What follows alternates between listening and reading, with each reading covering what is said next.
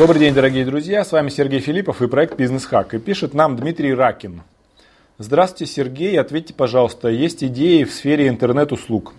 Она, должна, она достаточно дорогая идея. В данный момент ищу спонсора, подготовил для него бизнес-план. Как разговаривать со спонсором и какие условия я могу получить, когда он король положения? С уважением, Дмитрий. Э, смотрите, Дмитрий, во-первых, спонсор не, не является королем положения, потому что хороших идей меньше, чем денег. Изначально денег больше, чем идей. Хороших идей мало. Поэтому если ваш бизнес-план хорош, и ваша идея дельная, рабочая, и вы можете сделать ее хорошо презентовать, чтобы человек понял всю глубину вашей идеи, то он денег даст. Но, скорее всего, он у вас попросит больше половины вашего бизнеса, чтобы иметь полностью подконтрольную ситуацию. Если вам очень повезет, вы договоритесь 50 на 50. И вы будете генеральным директором, но он поставит своего главного бухгалтера. Это вам очень повезет. В большинстве случаев он попросит 51% и своего главного бухгалтера. Вот так. И еще бывает, он просит э, дополнительно опцион, то есть договоренность на право выкупа, например, там до 80% вашего бизнеса. Дальше все зависит от объема инвестиций. Э, какую часто ошибку делают э, молодые стартаперы, когда просят денег у э, спонсора? Они просят денег на весь бизнес-план. Например, ваш бизнес-план стоит э, миллион долларов.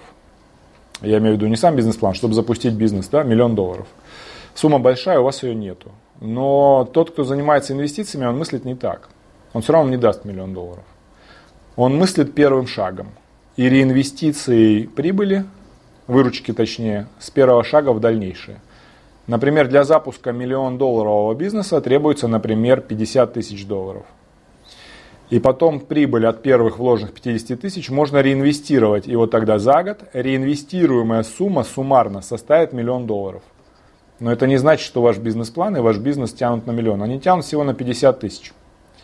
Он это вам бывает часто не говорит, хотя это очевидная вещь. И вы рассуждаете так, а если вот этих 50 тысяч долларов, вот они будут, эти 50 тысяч долларов, я вложу, а прибыли не будет, что тогда? тогда потребуется инвестор, который вот как раз этот миллион и добьет. Вот я вас уверяю, если ваши первые 50 ничего не дадут, вам инвестор ничего не добьет. Вытягивать гнилой проект никто не будет. Значит, поэтому он все равно мыслит первым шагом. Пошло – дает, не пошло – не дает. Ему тем более все равно на ваш бизнес, чем вам. Ему еще больше все равно. Он рискует малой первой суммой. Поэтому битва всегда идет за первую сумму. Вот это. И поэтому вы так и говорите этой первой суммой. То есть не миллион долларов, а всего 50 тысяч. Если у вас там проект, предположим, там на 3 миллиона рублей, предположим, то не исключено, что 200-300 тысячами рублей можно запустить его, сделать первый шаг и потом реинвестировать. 200-300 тысяч рублей, даже 500 это сумма, которую можно кредитовать в банке. И вот уже король положения вы, потому что вы можете без спонсора это сделать. И второй момент, очень важный здесь, э, когда вы будете разговаривать со спонсором потенциальным, обязательно важно, что он будет делать помимо того, что дал денег. Потому что просто дать денег и ждать, когда будут у вас дивиденды, этого недостаточно. Очень хорошо найти спонсора, у которого есть административный ресурс, управленческий ресурс, там, помимо финансового организационный ресурс, команда и так далее. Вписаться в проект – с человеком, у которого есть не только деньги, гораздо эффективнее и успешнее, чем вписаться с человеком, у которого есть только деньги. Он вам только деньги даст, больше ничего. Он даст деньги, еще будет лезть контролировать. Э, оптимально найти спонсора, у которого есть не только денежный ресурс, но и организационный, управленческий, командный, человеческий, временной, административный и так далее. Возможно, пул его клиентов – Например, очень интересная идея поиска партнеров инвестиционных, да, то есть инвесторов. Это среди собственников бизнеса э, смежного с вашим. То есть ваш продукт либо услуга могут быть хорошим дополнением его бизнесу. И вот вы, соответственно, договариваетесь с ним, он дает вам денег и себе же лучше делает, потому что его клиентам дополнительная услуга оказывается, и он еще с этого зарабатывает. И у него есть целая база клиентов, пул клиентов, уже готовых, которые доверяют ему, которые знают его, которым он может вас порекомендовать. Вот так. Не ищите голые деньги. Голых денег в большинстве случаев недостаточно.